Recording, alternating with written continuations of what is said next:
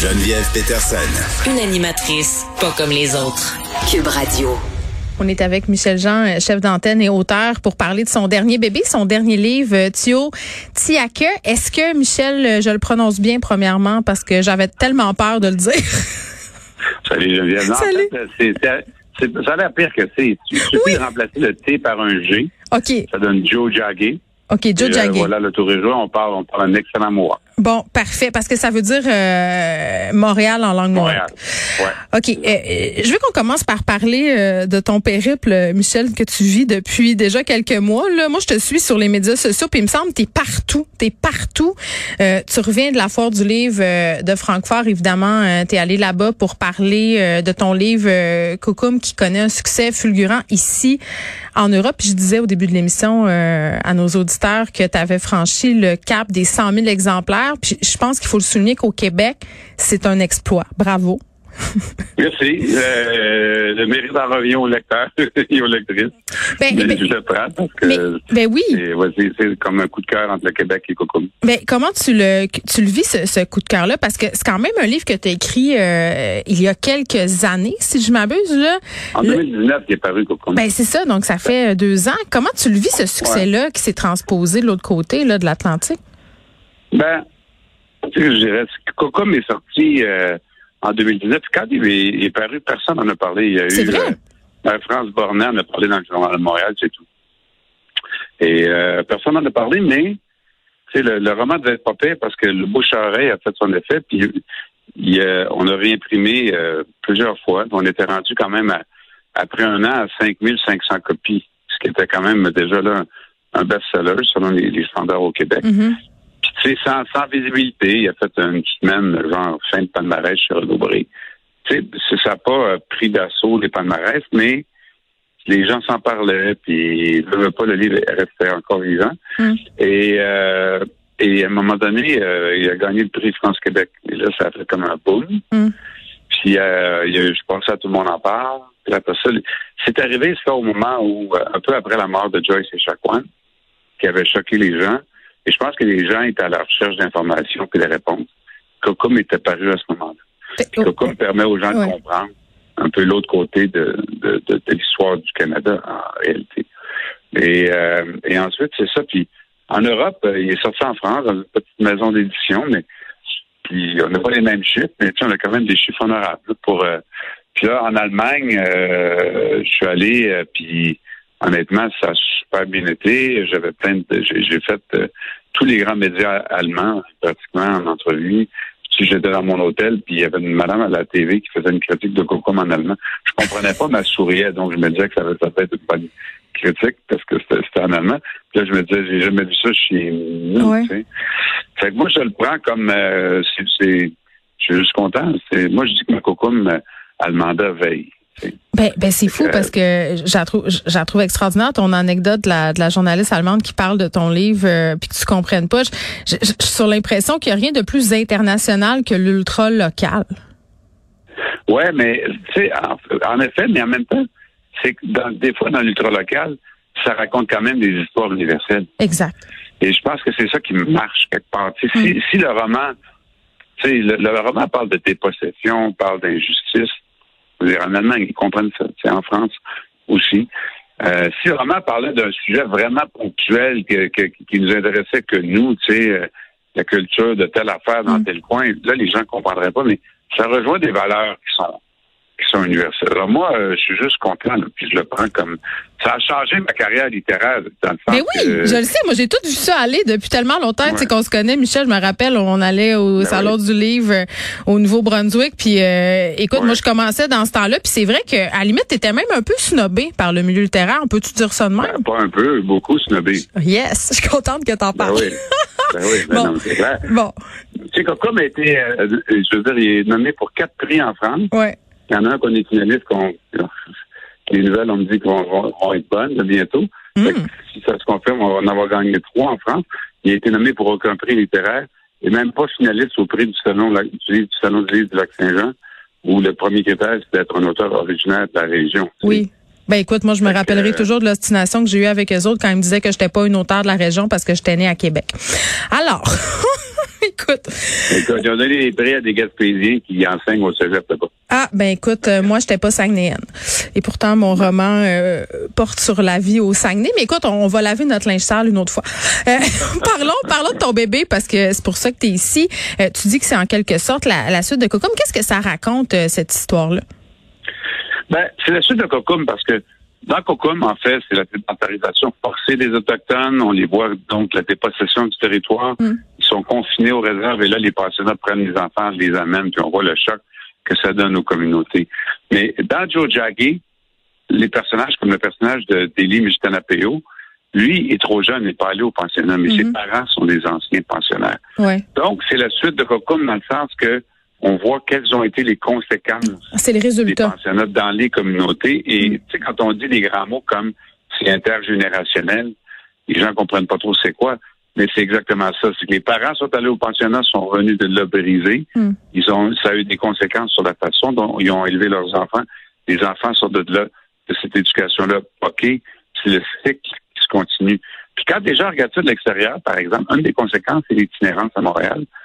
Puis, à Québec, puis dans les grandes villes canadiennes, c'est pareil. Hmm. Puis quand les gens voient les Autochtones dans les rues, tu sais, ils disent pourquoi il y a autant d'Autochtones. Mais c'est vrai, on a de la misère à comprendre, comme personne blanche, pourquoi les Autochtones quittent leur communauté puis viennent au centre-ville de Montréal. C'est comme si c'était illogique. Ouais, ben, c'est ça. Alors, la vie dans les communautés, des fois, c'est difficile. Des fois, dans le cas des Inuits, hein, il y a des cas de gens qui viennent ici pour se faire soigner puis ont plus d'argent pour retourner chez eux. Hmm. Ça, coûte bien cher les billets qui se ramassent à la rue. Il y a plusieurs cas de gens qui, vivent ça. Puis, alors, j'ai voulu, quand on suit les personnages dans le roman, dans le fond, c'est un peu ça qu'on voit, comment ça se passe, qu'est-ce que c'est, qui sont mm. ces gens-là.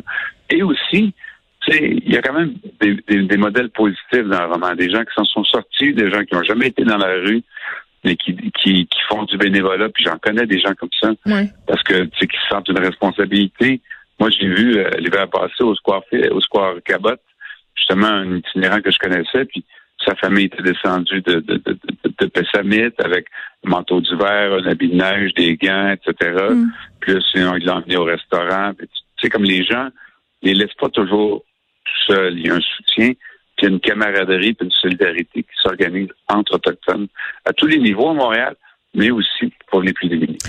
Est-ce que parce que ça fait du bien de voir euh, cette lumière là dans dans ton histoire justement parce que bon euh, la réalité de, l'itinérance euh, chez les communautés autochtones, il y a certains membres des communautés qui sont un peu tannés là qu'on parle juste justement des côtés sombres de leur de leur communauté. Est-ce que c'est important justement pour toi d'intégrer ça un peu de lumière justement? Oui. Oui, parce que parce que c'est pas que ça, c'est pas que du négatif, c'est du positif. Dans mon roman, il y en a du positif autour. Il y a des personnages qui, sont bons. Il y a Puis le personnage d'Élie Mestinapeo, c'est quelqu'un qui essaie de se reconstruire. Et en réalité, ce qu'on va réaliser, c'est que oui, il se retrouve dans la rue, on a l'impression qu'il est tout seul, mais il y a une foule de gens autour de lui qui, chacun à leur manière, vont contribuer à sa reconstruction. Mm. Que ce soit en, en l'apaisant quand, quand il fait le mal, que ce soit mm. en, le poussant, que ce soit en, l'aidant financièrement, en sortant de la rue, en faisant de Et ça, c'est la réalité aussi. Alors, c'est pas que négatif. Mm. puis pour moi, c'est bien important. Eh, Michel, ça fait longtemps que tu écris sur, sur ton identité euh, autochtone et tout ça. Euh, peut-être c'était moins mis de l'avant le médiatiquement que, que maintenant. J'ai l'impression que tu es devenu comme une espèce de représentant euh, de ces communautés-là, de la communauté de Mastoyache en, particulier. Est-ce que est-ce que c'est lourd à porter? Est-ce que tu te sens comme que cette mission-là dont tu es investi pourrait peut-être se retourner contre toi d'une certaine façon? Ça te fait-tu peur, ça? Non, parce que je me sens pas représentant pour moi, représentant, c'est Joséphine, c'est... Joséphine Bakken? Natacha Canapé-Fontaine. Ouais, ouais. à la rigueur, Natacha Canapé-Fontaine, à la rigueur, c'est euh, Mélissa Moline-Dupuis, mm. qui est militante. Moi, euh, je me vois comme quelqu'un qui essaie de faire sa part de façon, je dirais, euh, malgré tout discrète, tu sais, je veux dire... Comme un passeur, un peu? Hein? Comme un passeur, un peu? pas, pas nécessairement un penseur, mais comme quelqu'un qui, qui, essaie de raconter des histoires. Hmm. Avant, on le faisait oralement. Maintenant, moi, je le fais dans des livres. Puis à travers des livres, des romans, ben, tu sais, les gens peuvent en apprendre, puis hmm. peuvent voir les choses. Fait que, tu sais, je suis comme quelqu'un qui est un passeur plus qu'un Un passeur, oui, pas un oui, passeur. un passeur, c'est ce que j'ai dit. Moi, j'avais compris un passeur. non, non, un, un passeur, euh, comme passer les histoires, Ouais, c'est ce que je trouve intéressant. passeur, ça.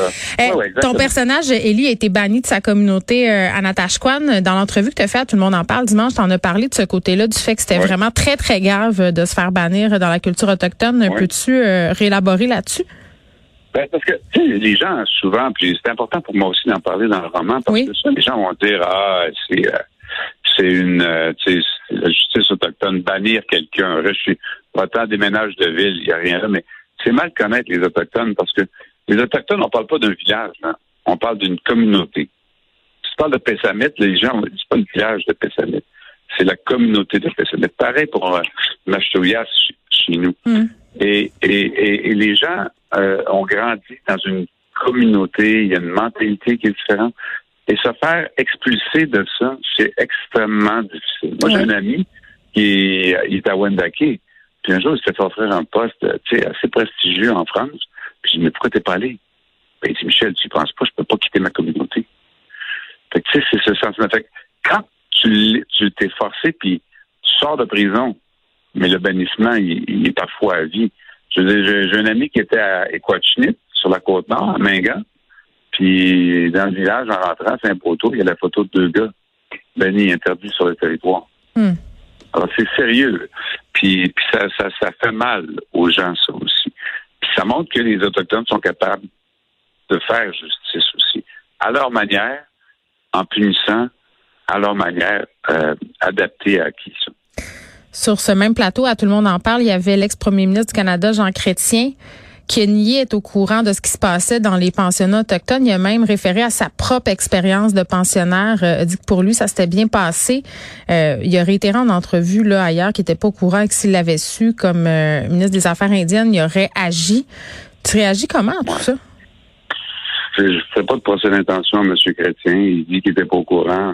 C'est- on va prendre son mot, c'est avec sa conscience puis sa parole. Il dit, je veux bien le croire qu'il était courant. Tu sais, en même temps, il y a bien des gens dans ce dire, euh, euh, au, au début des pensionnats, euh, j'en parle dans le, mon roman, je en Oui. parler encore à la fin, mais il y a des... euh, il y a, il y a- il y a le médecin en chef du Canada qui avait dénoncé Bryce la situation. Il a fait un rapport, il a expliqué tout ce qui se passait dans les pensionnats, comment ça se passait. Puis le gouvernement canadien, il a envoyé ça au gouvernement canadien, puis le gouvernement canadien a répondu en le renvoyant, en coupant son poste.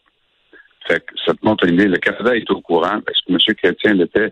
Beaucoup de gens regardaient, voulaient pas s'occuper de ça à Hmm. cette époque-là euh, aussi. Ça, c'est correct, mais c'est juste qu'on peut pas quand même comparer quelqu'un qui s'en va. Oui, euh, comme pensionnaire, un blanc, c'est ça. là. Bon, C'est pas le ça. même genre de classique au pensionnat que les gens Hmm. qui s'en vont, par exemple, ma famille qui était au pensionnat de Fort-Georges, c'est la cousine de ma mère qui raconte qu'elle s'est fait agresser tous les jours pendant huit ans par une religieuse. Puis, euh, de ces choses qui disait qu'il mangeait du griot puis des, euh, des, des, des fèves au lard, mais je veux dire, euh, la, la nourriture, il en manquait chez les, euh, au pensionnat de Les cousines de ma mère me racontaient. C'était, Hmm. fait qu'on peut pas comparer. Ça s'appelle pensionnat, mais comme je disais, ça s'appelle pensionnat, mais c'est pas une école. C'était une institution pour assigner les gens. C'est ça que c'était. Là. Personne ne voulait vivre là. Pour faire un, un génocide euh, culturel, finalement. On, on les comprend en lisant euh, Joe Jacquet, euh, les conséquences des pensionnats autochtones. C'est en librairie maintenant, chez, chez, chez Libre Expression. Michel Jean, merci beaucoup de nous avoir parlé. Ça fait plaisir, Geneviève, tout le temps content de te parler. là. Bye bye.